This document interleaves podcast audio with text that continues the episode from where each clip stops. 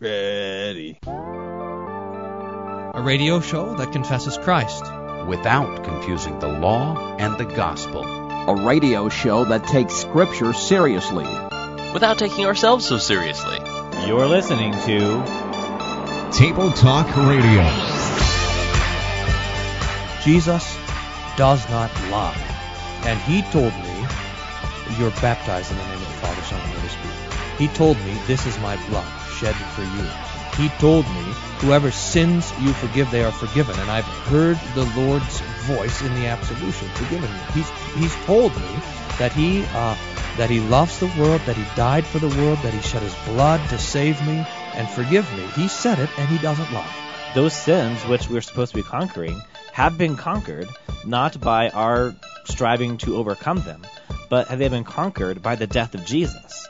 Those sins, even those pet sins that we're supposed to overcome, even the, the sins that we keep coming back to, those have been crucified with Christ. Uh, and now uh, sanctification is is putting to death the old the old Adam, the old flesh, by confessing our sins. I wasn't paying attention to what you just said. Okay, moving on. Sorry, I was reading Facebook statuses. bringing redundancy to a whole new level. This is Table Talk Radio. Welcome. Wait, what was that? Say that again. Uh, I, Get it? okay, so Oh so man. Pete and Repeat were in a boat listening to Table Talk Radio. Pete Yeah. fell out, and who was left? Repeat. Okay, Pete and Repeat were in a boat listening to Table Talk Radio. Pete fell out. Who was left? Oh man. I guess I should have seen that coming. All right, are you ready for some more Table Talk Radio? It feels like we haven't done this in a while. yeah. Pro- approximately ten hours. what is the problem? Their schedule's all out of whack this summer. I know. Uh, it'll be nice when I don't have to talk to you more than once a week. I'm I'm looking forward to that day. If we get back on schedule, I'd appreciate that. Yeah, all right. Well, let's see what we can do. Pastor Giglen. Yeah, that's right. Don't don't you forget it too. We're both, by the way, in the midst of VBS at, uh, at our uh, re- re- uh, Respective. Respective congregations. Yes. Uh, almost over though. Yeah, yes, it is. So, uh, So yeah. if, I, if we sound a little punch drunk, that's the although what you guys go a puny two hours in the evenings. Yeah. Oh yeah. man, we're all morning. We're we're, we're gung ho. Yeah, you got. There's a bunch of kind of survivalists up there in the, your area of Oregon. Yeah, we're all about VBS. Um, all right, let's, let's today we're doing some buzzwords and responding to some, an email or two, Email. and then name that theologian. And here here's the game. Name that theologian. Oh, you just gotta lay down. That's my for your- favorite game, by the way. Name Uh, that theologian. I got a good one for you. Good. I've got a good one for you as well. Um, and then this game we only play once in a while because I, I hate preparing the the stuff for it. Uh, but this is uh, Christian or secular. Your one of your favorite games. Oh yeah. Uh, this Yeah, we're gonna listen to your last sermon or what? no, no, this is where we listen to music, and then you have to guess whether it's Christian or secular. Okay. um, do that. Th- this was the the one game that was different than all the rest, uh, in that, uh, and the rest of them that were what, what, were were teaching discernment and demonstrating discernment, but uh, this one we're just the, uh, it's just the fact that we play the game it says something. Yeah. The fact that the game exists is enough. is statement enough. We don't even have to play it. We probably won't get to it, but we we said we wanted to play it. That is enough. Yeah, that's enough. You you listener know that there's songs out there that could that could be in this game, and that's that's scary enough. Hey, I just thought of a bump, by the way. If a if Table Talk Radio plays in the woods and nobody listens, is there still sound? Do we have that as a bump? Everyone kind of Okay, like here's that. my buzzword for you. Speaking think- of that, I think you were inspired by the the real liner that actually says that. oh, it does. I should listen to the show once in a while. All right, what, what's your Uh, buzzword? rel- relativism. See, relativism. That's your buzzword. okay. Relativism is the philosophical position that all points of view are equally valid and all truth is relative to the individual. Truth is what you want it to be. Relative can mean wide ranging or not absolute. Um, thus, the relativist's mindset believes that the idea of absolute truth, something that's true, irregardless uh, is if something thinks it's true or not, is impossible. At least that's how Theopedia defines relativism. All right. Do you want to hear my definition? Yeah. I'm just kidding. Okay. Get it? Relativism. I didn't get it. What is happening here? I slap myself. Wake up. Wake up. Did you get your cup? Ah! Did you get your cup of Joe this morning? Yeah, I'm working on it. All right. I'm sucking it down. All right, my uh, theological buzzword is related to yours yesterday. Do you remember? Or I mean, last week. Man, it just seems like yesterday. You're right. Uh, do you do you remember what your theological buzzword was? it started last with week? an I. Institution. Right. My theological buzzword for you is office. Oh, nice. Um, and that's a particular position or area of responsibility having certain prescribed duties. Uh, so this is different from like the office that you sit in. Um, uh, or the office that you watch on the TV show. Yes, that's different from that too. A little bit different from that. Uh, so, so here you're given responsibilities. So you, so we talk about uh, when you're when you're conducting yourself uh, that you should always do things by which you have an office. Uh, so. Uh, uh, sometimes we'll we'll talk about, uh, for example, like the death penalty, and we'll say, well, you know, if the Bible says we should not murder, how can how can we as a government, uh, you know, execute such a judgment up, upon criminals. Uh, and the thing is that the, the, the government has been given an office to carry out that, that, that duty, but we haven't. I don't have the office to go shoot someone who committed a crime. Uh, and so we always want to act within the office, uh, within the vocation that God has given us. Right. Office. Got it. Okay, so it's time to, to hit the email. This one I think is for you, Pastor Wolfmueller. Email. You ready? Ready. Daniel writes in. He says, I don't understand why having an intimate, non sexual, as you seem to be implying by do- divine romance, is wrong. Please show me in the Bible where this idea is wrong. See Psalm 16:11, as well as most of the Psalms. Obviously, we need to see him as our Lord and Savior, and we need to fear him. But Jesus called his disciples friends and family at the Last Supper. Thank you, Daniel. Um, yes, that's a good question. Thank you, Daniel. You're right. The uh, the what is a? Do you remember what we what we were talking about? Well, we How were, we played this song. I can't remember for, if it was for um, uh, the Praise Song Cruncher or if we did it for something else. But we had this uh, song called D- Divine Romance, um, and it was. Uh, I could try and pull up the lyrics uh, while you talk about this a little bit. the, here here's the thing, and we were talking about how mysticism has um, overtly romantic um, tendencies. Is that right? Mm-hmm.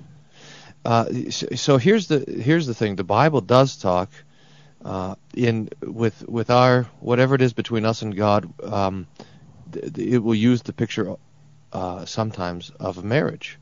So uh, Jesus is the bride uh, groom, and the church is the bride. In the Old Testament, uh, God is the husband, and Israel is the bride. Although oftentimes the the unfaithful bride. Um, but the but the question uh, that's and that's good insofar as it goes that the Lord um, call, gives us His name. He calls us His own. He He protects us. He keeps us. He He even He um uh, He He draws us close to His name so that He can protect us. What does that sound? Sorry, I was pulling up the lyrics and all these videos started playing. It's like a wild western in your. Sh- Grants Pass is really kind of wild, huh? Sorry about that. Yeah, go on. uh, so sorry, Rogue River. I keep We're- saying Grants Pass. weren't- weren't we just- messes me up? Weren't we just talking the other day about how I hate websites that have sound on them? yeah, Yeah, were talking about point in case. Okay. Um. Uh, but so we do have that metaphor of how it is with Jesus and the church in the scriptures of husband and wife, along with others like shepherd and sheep, um, cornerstone and temple, uh, a vine and branches, a body and head, things like this. I mean, there's all these uh, kind of metaphors that des- describe how it is with us and Jesus. Uh, the the thing that mysticism does is it takes that um, it takes that imagery of husband and wife and it and it pushes it just a little bit further. So now it becomes um, um, there, there's a the, the point of it is to have this kind of deepening intimacy, and so we were looking at a uh, we were looking at a praise song when I was up um, when I was up with the uh, uh, at Seward. Mhm. We were looking at a few of these praise songs, and and one of them has this line just about uh, about uh, kissing. I'm going to pull this. I'm going to pull this up for you. So why you, Uh, why you do that? Are, are you basically saying that while Scripture does use this metaphor um, of, for example, as you brought up, husband and wife, um, we want to use that that metaphor as it's being used, as it's being intended, and that its intended use um, is to show maybe the bond between a, a husband and a wife. Um, for example, in, in Hosea, you have you have the uh, Gomer, the, the wife who's always uh, going off and, and leaving her husband, but the husband always takes her back, and that that's the image we want to see in this metaphor, uh, not the romanticism. Uh, the scripture is not using that metaphor to, to point out that uh, we should have this uh, this feeling, this this uh, this romance between us and God. That's that's not what the metaphor is used for. Yeah, that's right. And and and mysticism always wants to do that. It wants to take it a little bit too far. Now, where's that line? Uh, is a tricky kind of question, but you it's one of these things where you kind of you know it when you cross it. Here's here's the words from how how he loves. Uh, this is number 21 on the CCLI list. We are his portion and he is our prize, drawn to redemption by the grace in his eyes. If grace is an ocean, we're all sinking. So heaven meets earth like a sloppy wet kiss and my heart burns violently inside of my chest. I don't have time to maintain these regrets. So th- this is you, you see it you, you see it there and you say this is just uh, it takes it a little bit too far. All right, we'll be right back and talk more about this on the other side.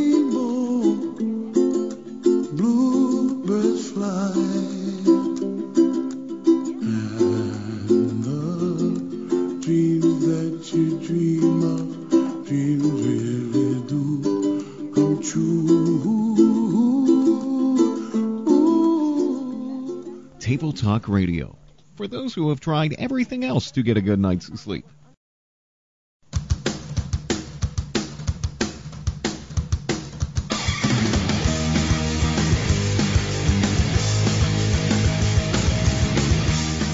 Welcome back to Table Talk Radio. Before we get into name that theologian, Pastor, you were talking about this this praise song with a, a sloppy wet kiss.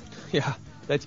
We So should probably what- not be singing about that stuff. what- here's, the- another, here's another one. I said nothing can, because nothing else could take your place to feel the warmth of your embrace. See, see this, this drawn to redemption by the grace in your eyes, the warmth of the embrace, all of these sorts of things. It's bringing this idea that that God is the um, is our husband. We, the church, are His bride. It, it does a couple things. It brings it down to an individual level. So now it's not Jesus and the church, but rather it's Jesus and me. Um, you see that thing, and um, as an individual, Mhm. and then it starts to bring in some of this language of of of of, of dating, of being married, even of intimacy, kissing, embracing, uh, which uh, is uh, not helpful. Uh, it's it's a different kind of understanding of who God is. This fits into the worldview of Jesus is the homecoming king. Remember that worldview? Yeah, I think so. That's the only one I remember because I apparently didn't write all the other ones we thought of down. you only wrote that one down? No, I only remember that one. Oh, okay. Um, so just lay this out for us really nicely. Um, when when the praise song writer is writing about these things, what is he getting at, and what is what are the authors of Holy Scripture getting at when they use these metaphors? Well, see, so here's the here's the thing of mysticism is that it's after this internal, immediate experience of God, and the language to, that's used to express that internal, immediate experience with God is different. So sometimes it'll be the language of romance, sometimes it'll be the language of um, uh, of like submersion or being lost. Other times you'll have a bunch of kind of liquid imagery to where the God is kind of being poured into you, sort of thing. These are just different tools that the mystic is using to express the central truth, which is now we've kind of melded. We have a unity between the divine nature and the human nature. Um, uh, the, what the Bible is talking about is first and foremost our redemption. That the Lord uh, that the Lord saves us from our sins, and then He keeps us uh, as His saved and forgiven people, safe from the devil, uh, from death and sin. Uh, and it's so his it's his external word that is proving his his love towards us. So there's a there's a completely different dynamic. Okay, want to do some uh, name that theologian? Oh yeah, that's my favorite game. Okay. Hey, what was my buzzword? I forgot. Uh, relativism. Oh yeah, relativism. Okay, good. Buzzwords. Uh, you don't even know what that's from. You only know that from Jonathan Fisk's videos, World Worldview Everlasting. But do you even know where that comes from before that? Uh, no. No, you don't. Okay. I need I need to get a co-host like Jonathan Fisk, who's who's savvy about the, these things on the internet. He turned you down, did he? Yeah. I, uh, I, by the way, um, didn't you try to get him as co- weren't you recruiting him that time you had him on the I've, show? I've tried to recruit everyone on the LCMS in the LCMS to be my co-host, and they've all turned me down. Yeah. Well, sorry. Keep trying. Maybe you could expand. Maybe you should start contacting WELS pastors. yeah. we just we couldn't pray during the show. I guess we don't pray during the show anyway. All right. Uh, I'm ready. You want to go first, or you want me to go first? Uh, I'll go first. Yeah. I got this. All right. Okay, um, I have four quotes for you, and they're all they're sequential. So here's the setup for your four quotes. Here it is. All right. Uh, there are in him the one thing and the other, the allo kai allo, because the divine essence or nature is one thing, and the human essence or nature is another thing. But there are not in him the one subject and the other, allos kai allos. Uh, because there is not one God and another man, but one God man, uh, uh, theanthropos, and thus one person. So here's the setup for the four things. We prove this duality and uh, diversity of the natures in Christ in four ways. Re- ready for the first one? Yep. One, from his titles. He is called Emmanuel, God with us, not only with regard to his office, but also especially with regard to his person, because he is God and man in the unity of his person, as we have demonstrated earlier. The ecclesiastical title belongs here, uh, that he is called Theanthropos, the God man, uh, as well as the names of his office that indeed presuppose both natures and befit him according to both natures, as will be demonstrated later. Such names are Jesus Christ, Savior, Redeemer, Mediator, King, Priest, and Lord. I can tell from this quotation uh, that you're just barely out of the seminary. okay. A pastor who's been a pastor for a long time would never be reading something like this. no, no. Uh, pastors who have been in the ministry for I don't know six or seven years usually read things like "getting things done" or Yeah. um, what what else are you reading? I got a I got a Drucker management book here. I got to read. You know, Uh, I telling found, people's personality from the colors they wear. Oh, that's a good title. when gotta I when I found my my or when I got into the the study at the church, I found four or five copies of Robert's Rules of Orders, and I thought of you immediately. That's right. I was thinking of na- if we have any more children, that'd be the name Roberts Rules Wolfmueller. Let's call them Rules. All right, are you ready for the second? Uh, now let me talk about this quotation, though. This is talking about the two natures in Christ, so uh, divine and human nature combined into one, and how we know that. And so it's going to go through four proofs. That's what he says. Four proofs of how we know it. And the first proof is look at the titles: God with us, Jesus Christ, the Savior. All of these require that Jesus be both God and man, but one person. So that's the uh, that's the what is it? The allo kai allo. That's the uh, one and another, one and another, but not uh, something and another. Uh, so one person, but two natures. Yeah. Uh, that's nice, very nice. Okay, so first proof is names. Second proof, ready. from the prefiguration of types. Melchizedek was without father, without mother, and without genealogy, etc. In order to prefigure Christ, who is without a father according to his humanity, and without a mother according to his divinity. In the burning bush, Exodus 3, the wood was not consumed by the fire, etc. Okay. So the second proof is typological proof, and we have one from the scripture given uh, from Hebrews, Melchizedek, and then one which was common in the church fathers, but not in the scriptures, the burning bush. So you have the. This is a common um, metaphor for the two natures. You have the bush, which would be the human nature, and the fire, which would be the divine nature. And yet, the point is here: the the the divine nature does not consume or undo the human nature. Um, this now so I, as I try to figure out who this is, I got to figure out who would be writing out in such a systematic way a defense of the two natures of Christ and why. Haven't gotten any hints on that yet, but this is certainly going to be an Orthodox, uh, uh, a Christian theologian. Any, anywho, Okay. all right, Are you ready for the third one? yep. Number three, from the description of each nature. Obvious and clear testimonies of Scripture are extent on uh, are extent about the divine and human natures of Christ, as will become clear from what follows. You won't get to hear that. Therefore, we must acknowledge both natures in him. We should not deny his true humanity because of our confession of his deity, nor should we deny his true divinity because of our confession of his humanity. John 1:14 the Word became flesh. 1 John 4:2. The Spirit that confesses that Christ has become has come in the flesh is of God. 1 Timothy 3:16. God was manifest in the flesh. Romans 1:3. The, uh, the Son of God was made.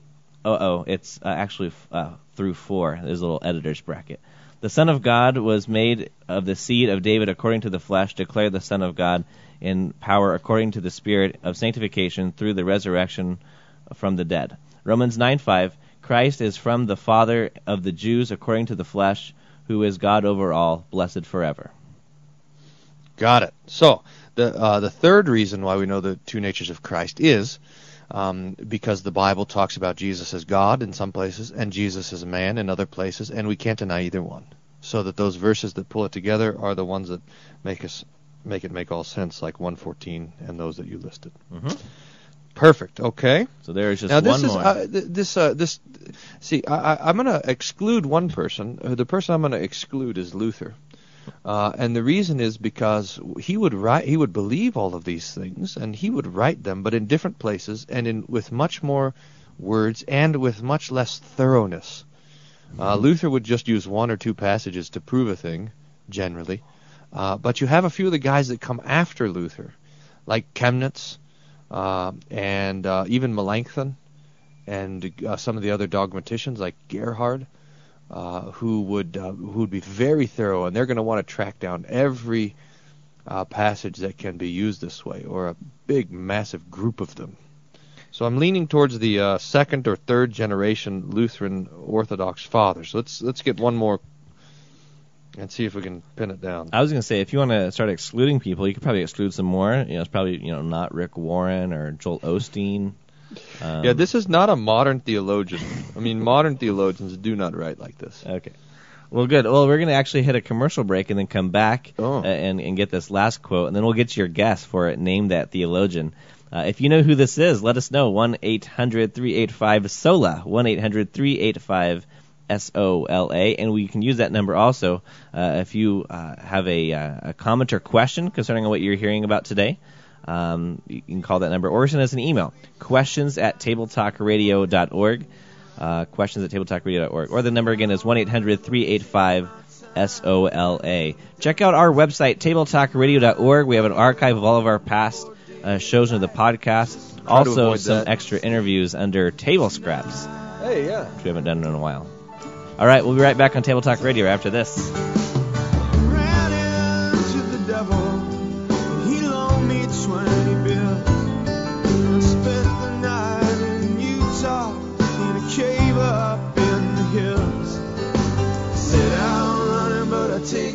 Time. A friend of the devil is a friend of mine. If I get home before daylight, just might get some sleep tonight. No heretics were harmed in the making of this show. Well, physically harmed.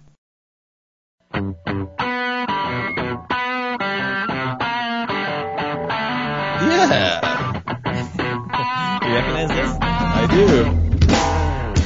I think uh, I was like, man, I got to do all new bumper music, and I don't know what to do. And I looked through my text message and found one from you. So this was this was by Yeah. request by one of the co-hosts of Table Talk Radio.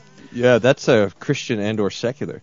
That's uh, by the way, that was song was on a tape that Carrie made for me when I went over to Israel, so I love it. But uh, the, the song is pretty funny. The words are, uh, uh, I don't want to read the book, and I don't want to be someone, and if I ever want to find out, I'll watch the movie. that's kind of that's kind of about you, isn't it? Yep. Good. Uh, it seems like long ago and far away, we used to do this thing called a listener participation game. Yep. Uh, and I think we still have this email, lpg at tabletalkradio.org. So how this works, Pastor Wolfman is going to give you a quote. Is that what you're doing? Yeah, but well, I got to finish my game first, Oh, Okay. and then we'll do an LPG. So stay tuned, Okay. because I got a quote here handy, and if you guess who said it, then you get uh, amazing prize. You haven't sorted out what it is. You're not giving it's either- them mine, are you? Ten thousand Table Talk Radio points if you get it right, or uh, like two or three cents credit to our store. Nice. Okay. Number four. So we're working through the reasons uh, that we can uh, uh, prove the two natures of Christ. And yet, number four, from the enumeration of his properties. Whomever the essential properties of the divine and human nature befit, in him a duality of natures must be acknowledged, because the essential properties of the divine nature are in reality the same as divine nature itself and the essential properties of the human nature are consequences of the nature and secondary components of the nature. But now, the essential properties of the divine and human natures befit Christ. Therefore, the difference of the natures has not been removed uh, through the union. To this we can relate that obscure saying about Christ I am what I was, I was not what I am, and I am the two. Again, uh, I am who I was, I was not who I am, and now I am called according to both. I have become both. You do not know you you you do not know me unless you consider me from both roots. Whoa. You lost me just for a second on that one, but that's all right. Once I figure out who it is, I can go back and read it. Uh, this, uh, you, you know, so here here are, are the options that I'm going to put forth. I, I got the Chemnitz, I got the Melanchthon, and I got the Gerhard. I think those are going to be a, those Lutheran Orthodox fathers. Now, the the the reason why I'm leaning towards Gerhard is because his discussion of the uh, typological proof. As Gerhard was a big typologist, he loved that stuff. The reason why I'm leaning away from Gerhard is because I don't never saw any Gerhard in your library.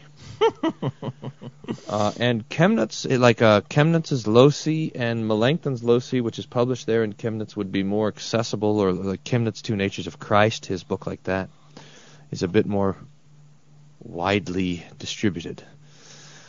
Um, but uh, you are tricky sometimes. I'm gonna say I'm gonna say uh, Gerhard. Johann Gerhard. This is Johann Gerhard. Yeah, baby. and the reason he didn't see it in my library is because I had this sucker at home. Oh, nice. That wasn't in my study. Without theological bull words, you can never understand. Johann Gerhard. uh, yeah, so this is on his work. Uh, it's entitled "On Christ." Uh, CPH. I, uh, oh, I better make sure that's right. I hope I'm not. I love CPH, by the way. I'm sure if It they didn't publish it, they wanted to. it is CPH. uh, yeah, CPH. This is. Um, Are they? Have they agreed to the sponsorship deal yet? uh, we're waiting to hear back from certain executives on that. Um, so this is in a series of the theological commonplaces. Um, I don't even know much about this series. I just saw the book and I bought it right before I left the seminary. So this is on the person and office of Christ. Yep. There you go. Nice work. Thank you. Uh, here's a now, here, here's a thing uh, uh, that's very. Oh, did you get the what was it? Oh, the Office. That's my buzzword. Uh, but you said it was nice work, so I, I thanked you for you know thanks for all my hard work. Yeah. You never thank Uh, me for my hard work anymore. I. Uh, That's the kind of thing you hear when you're married. You never thank me anymore. Is it Evan? Is it? Do you know that? You talking about how the conversation goes in marriage is like the Calvinist trying to find out God's election. It's just hidden knowledge from you. Now, No, no, no. I know these things. people might be surprised to find all the Lutherans reflecting so much on uh, on the two natures of Christ. But it was actually our friend uh, uh, Martin Chemnitz who who advanced Christology even more, and he and he had the three genuses, the genus idiomaticum and apotelesmaticum and maiestaticum, and all this understanding of how the two three two natures of Christ relate to each other. These three different ways of talking about it. Chemnitz is, is the guy outlining this stuff. They're fantastically interested. Now, uh, I will grant that most of the reflection on the two natures of Christ in the Lutheran tradition is to support our doctrine of the presence of Christ in the Lord's Supper so that so that the, the, the verse, the words of the Bible that send the Lutherans off contemplating the two natures are the words that Jesus says, This is my body. But there's this wonderful, marvelous reflection. I mean, most people think, ah, early church was talking about the Trinity and the two natures, and then the, the Lutheran Reformation was only interested in um, soteriology, how a person is saved, etc.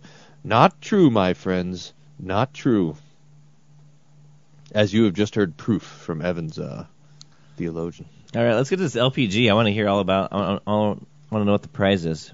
All right, the prize is the prize is either your choice of ten thousand Table Talk Radio points or two cents credit in our Table Talk Radio store. Hmm. Is that, is that to that? assume those two things are of equal value? No, no. Uh, I, I'm kind of interested to see what the person will choose. you know, we'll let the market decide what's more valuable. Yeah, yeah. Uh, here's the quotation. So write in uh, lpg at tabletalkradio.org and tell us who you think said this. Modern theology is completely under the control of this error that man converts himself by spiritual powers that are conferred on him. Modern theology is completely under the control of this error of ma- that man converts himself by spiritual powers that are conferred on him. Mm. All right. I bet you don't even know that. I bet I do. I bet I didn't even know that. I, I don't know who that is. So, uh, if if you don't want to send it into lpg at tabletalkradio.org, send it to evan at tabletalkradio.org so I can get credit, and then I'll email into lpg at tabletalkradio.org. Okay. If you are related to uh, this, if you've ever worked for Table Talk Radio in the last 17 years, or any of your family is employed by Table Talk Radio, you are ineligible for this contest. For full rules and complete details, see our website, tabletalkradio.org. Technically, no one has ever worked for Table Talk Radio, so I think we're in the clear there. All right, can you do yours in in three minutes, or should we just oh, start? Oh man, should we just start on uh, Christian or secular? Um, you got you did work for that. Let's. Uh, we got one more segment left. Yeah, we got one more. We, we can do it, it three minutes. I'll just read and stop me when you know who this is. Okay. I am to show that the duty of every Christian is to receive the Lord's Supper as often as he can. First, the reason is well, the duty of every Christian to do so is because of the plain command of Christ, and that this is his command appears from the words of the text, "Do this in remembrance of me," by which the apostles were obligated to bless, break, and give the bread to all that joined with them in holy things. So were all Christians obliged to receive those signs of Christ's body and blood. Here, therefore, the bread and wine are commanded to be received in remembrance of his death to the end of the world. Observe, too, that this command was given by our Lord when he was just laying down his life for our sakes. Therefore, they are, as it were, his dying words to all his followers. A second reason why every Christian should do this as often as he can is because the benefits of doing are so great uh, to all that do it in obedience to him. Visibly, the forgiveness of our past sins, and the present strengthening and refreshing of our souls. In this world we are never free from temptations, whatever way of life we are in, whatever our condition may be, whether we are sick or well, in trouble or at ease, the enemies of our souls are watching to lead us to sin, and too often they prevail over us. Now when we are convinced of having sinned against God, what surer way of having have we of procuring pardon from him than showing forth the Lord's death, and beseeching him for the sake of his son's suffering to blot out all our sins? Okay, uh, stop you there. So this is talking about, um, well, for one, the, I guess the the frequency of of, of participation in the Lord's Supper, but also the the benefits therein.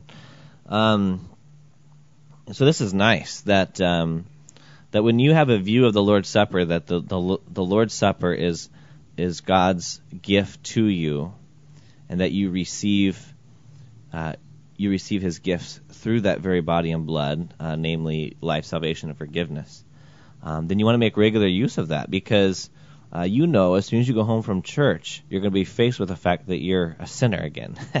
and so you're just begging uh, to come back a week from now to, to come back to the Lord's Supper. Um, I'm not sure who this is. Now don't is. guess yet because uh, Oh. there's, it's going to get clearer in the next paragraph. Oh, okay. Well, uh, we have this commercial. Can, can, how, how long is the next paragraph? Oh, I'll go for it. Just I'll, I'll read into the commercial. okay. The grace of God given herein confirms to us the pardon of our sins by enabling us to leave them. As our bodies are strengthened by bread and wine, so our souls by these tokens of the body and blood of Christ. Tokens. This is food for our soul. This gives strength to perform our duty and leads us on to perfection. If therefore we have any regard for the plain command of Christ, if we desire the pardon of sins, if we wish to strength to believe, love and obey God, we should neglect no opportunity of receiving the Lord's Supper. Etc. All right. Well, I will think on that during the break and issue a guess when we come back from this break. And then we're going to play secular or Christian or secular. That's where we play the music and Pastor guesses which one it is. We'll be right back. You're listening to Table Talk Radio.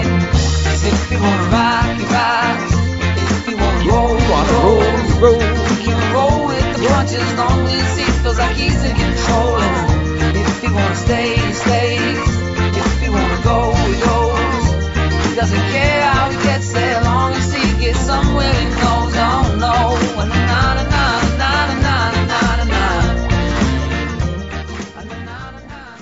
No offense, but you should listen to Table Talk Radio. Seriously, no offense.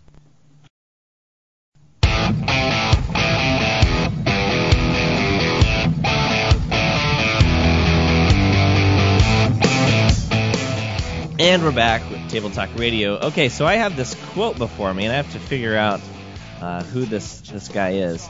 Uh, now, I found something a little troubling with that last quote, and it started. Uh, maybe you could read it again, Pastor, about the uh, Lord's Supper being an enabler. Grace of God is given here and confirms the part of our sin by enabling us to leave them. okay. And then this later here, uh, this food for our souls gives us strength to perform our duty and leads us on to perfection.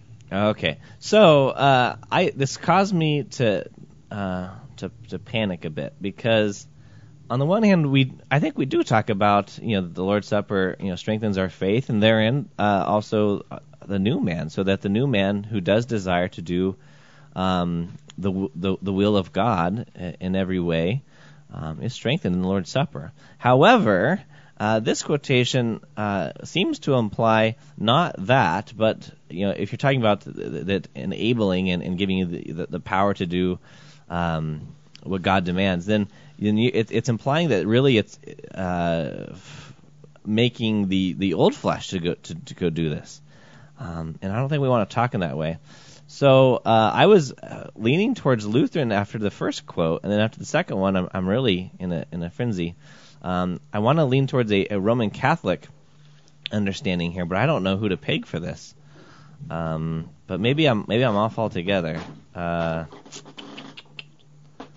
maybe could it be could it be a reformed? Nah, I don't know if I'd be reformed either. Uh, Big I'd, name, you'll recognize the name. um, I'll give you a hint. okay. The key word is perfection. Oh, is it? Oh, really? Okay, yeah, this is interesting. Uh, so that was the tip-off um, that this is probably John Wesley. Now, That's right, John Wesley. Ding, what, ding, ding. what is ding, interesting about this, and I knew this before the quote, ding. Wesley. and I knew this before the quote, but I didn't. It certainly was on my radar when you were reading this. That Wesley believed um, uh, that the Lord's Supper was a means of grace, but now in this quote, you see what they were a means of grace for, uh, not not just to bestow uh, life, salvation, forgiveness, but they were uh, used as an empowerment to then go uh, do this. Now, no Methodist believes in that the Lord's Supper is a means of grace anymore. At least none that I've talked to. I know we're going to get. I, by the way, I'm going to correct you because I'm I'm I'm ankle deep in Wesley, and I'm supposed to be chest deep or even all the way into Wesley because when I was at Seward, there I had a Methodist lady, and she said, and I said, no one else has a means of grace. She says, Methodists do. Uh, and so Hmm. now I got to Okay, read. That's so why I'm there's- digging up all this. So Wesley there's stuff. two Methodists and, and John Wesley uh, who believe this. Um, but uh, but but uh, maybe just one. Uh, well, no, I think we'll get an email. I, I, there's a particular listener that I have in mind that is going to write in here. But um, but see, but when I was when I was at school, I I I, I read a book on on Wesley and the sacraments, And I was reading, it, I was like, look, I mean, he denied real presence, but he he believed in this means of grace. And I was showing all my buddies, hey, look at this. And like, oh yeah, uh, Wesley was, you know, we don't really believe much of what Wesley had anymore. That's like what the people say about Luther. Oh yeah, I just didn't go far enough. yeah. So, all right, well, let's play some Christian or secular. I'm Um, now- dying to play. Now, Pastor, tell us some of your strategies in this game. How do you how do you discern whether this is Christian or secular? So, first what I do is I listen to the song. Okay. And then what I do is I, if it sounds really secular, I guess Christian. All right, here's That's your how it goes. here's your first entry.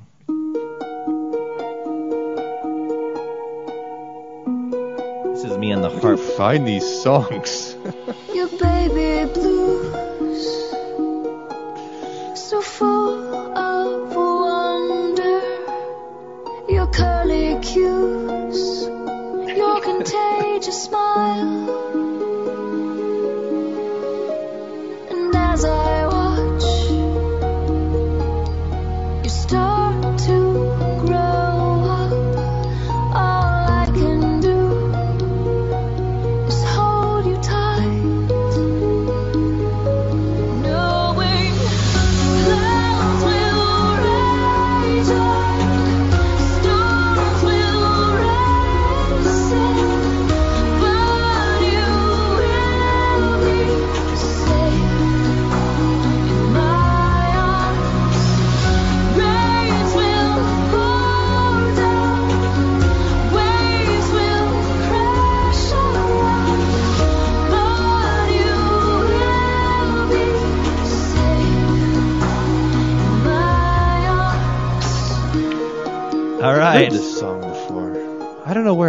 That song. I mean, besides church last Sunday. Um, safe in my arms, locked onto your eyes. The waves will crash all around, but I'll be safe with you. Uh, this could go either way. Mm. I'm gonna say I'm gonna say on this one uh, secular. I'm sorry, this is Christian. Oh man. so this is by um, a band, uh, Plumb, uh, which is, according to Wikipedia at least, is a Christian band. Now this this one came up on my Pandora, and I I heard it and I thought, uh, well that sounds a lot like it could be a Christian song. So I wrote it down because I don't have any Christian songs on my any stations on my Pandora.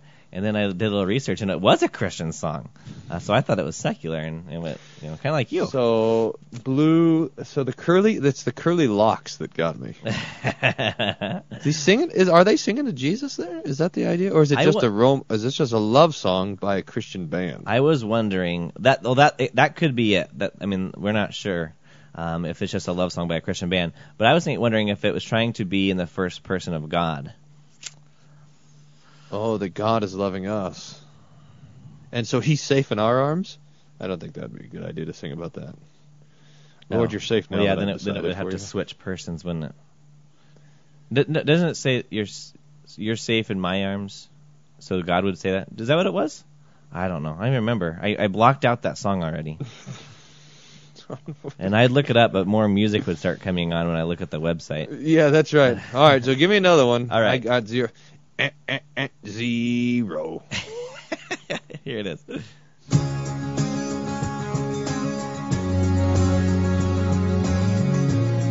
Christian. Why do you say that?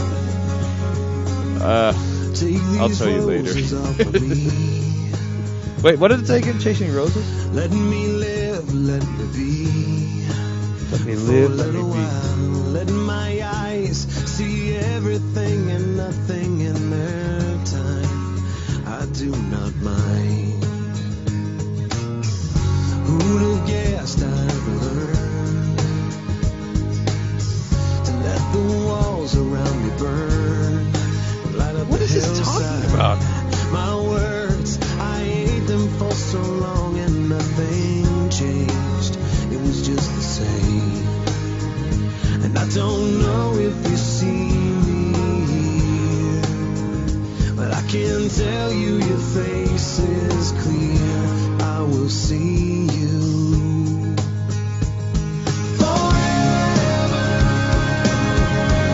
Yeah, yeah, this has got to be a Christian song. I got three reasons why, too.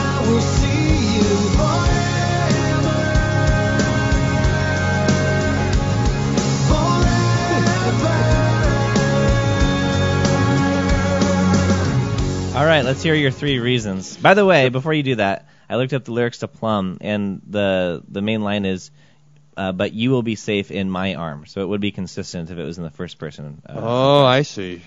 So okay, go on. So uh, why do you think this one is Christian? Well, uh, I can only. So the first is it, it uses electric drums rather than real drums. So Can that's you tell a- the that- difference between electric drums and, and real drums? Oh yeah, yeah. If you're an expert on this stuff, okay, go on. it's kind of muted, kind of. It doesn't have the edge, the kind of. You know the that a real drum set has, the kind of. I don't know what you're talking about. Go on, go on. Then the second reason is it doesn't make any sense. I mean, I have no idea what the guy's talking about. The fire burns down, the house is burning, and the roses are falling, and what the? I mean, it's not even. I mean, did, what did you make? Could you make sense of what the world he was talking about? Oh yeah, yeah. Mystic. and then the third reason is because he sang one word over and over again. Uh huh. Ironic that the word was forever. Mm-hmm. It's Alright. only. I think it's only Christians that think they can get away with that kind of thing. Okay. This So- is this is by the band Vertical Horizon. Ah, So that's got to be a Christian band. Secular, secular. It is. Yeah. Are you sure? Do some research. Those guys go to church though somewhere. Are you serious? I'm looking it up right now to verify. Okay, you look it up. They're named Vertical Horizon. That's a totally Christian thing. I'm sure. That's a confusion of the two kingdoms.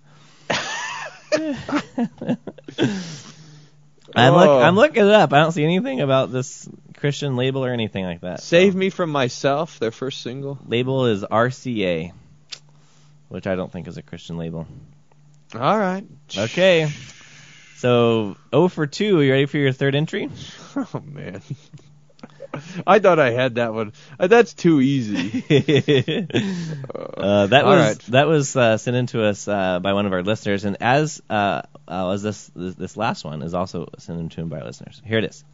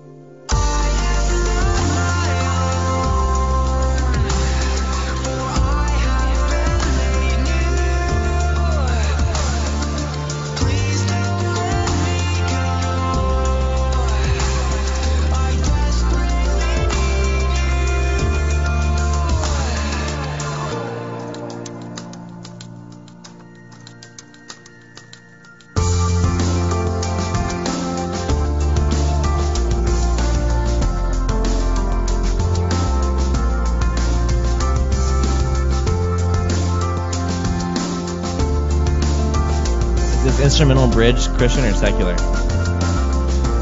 Um, I haven't decided. I'm a little gun shy.